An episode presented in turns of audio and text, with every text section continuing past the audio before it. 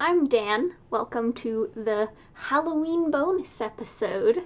I'm going to be talking about like how Halloween was made. It started as an ancient Celtic festival called Samhain. The Celts who lived 2,000 years ago in the areas of Ireland, United Kingdom, and northern France celebrated New Year's on what is now November 1st.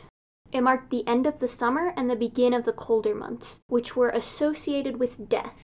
They believed that the day before their new year was when the boundary between the living world and the world of the dead was blurred. They believed that the Druids, who are basically Celtic priests, could make better predictions about the future, which would have been very helpful for them during the winter months, where it would have been like just really important for people to have something to hang on to during times when they were wholly dependent on the natural world for their survival. So, very understandable. For this event, the Druids built sacred bonfires for people to like burn crops and animals as sacrifices to Celtic deities. During this celebration, the Celts would wear costumes, usually made of animal heads and skins, and they'd try to tell one another's fortunes. You know, kind of fun. After the celebration, they would relight the hearths that they had extinguished earlier, using the sacred bonfire to protect them during the winter. Under the 400 years of Roman rule, Samhain was combined with two Roman festivals. The first was called Feralia, a late October day to commemorate the dead.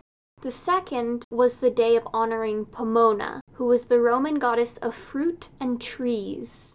Something interesting about this actually is that the symbol of Pomona is an apple, which possibly actually spawned the tradition of bobbing for apples on Halloween, as you may know from the Charlie Brown special, because that's the only way I know about it.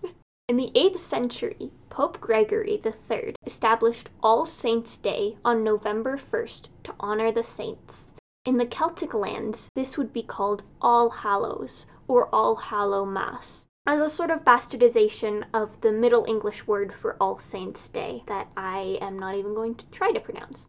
By the 9th century, Christianity had taken hold of the Celtic lands. This resulted in a blend of Christian and Celtic, like rites and all that stuff.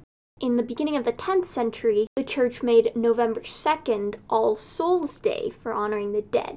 This is likely to try and replace the Celtic Festival of the Dead with a similar Christian one that was sanctioned by the church and not like paganistic or whatever.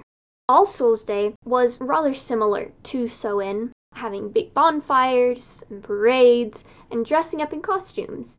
But seeing as the costumes for Samhain were more dressing up in animal pelts and such, this was more dressing up as saints, angels, devils, that kind of thing. So, still kind of fun, but it's like harder.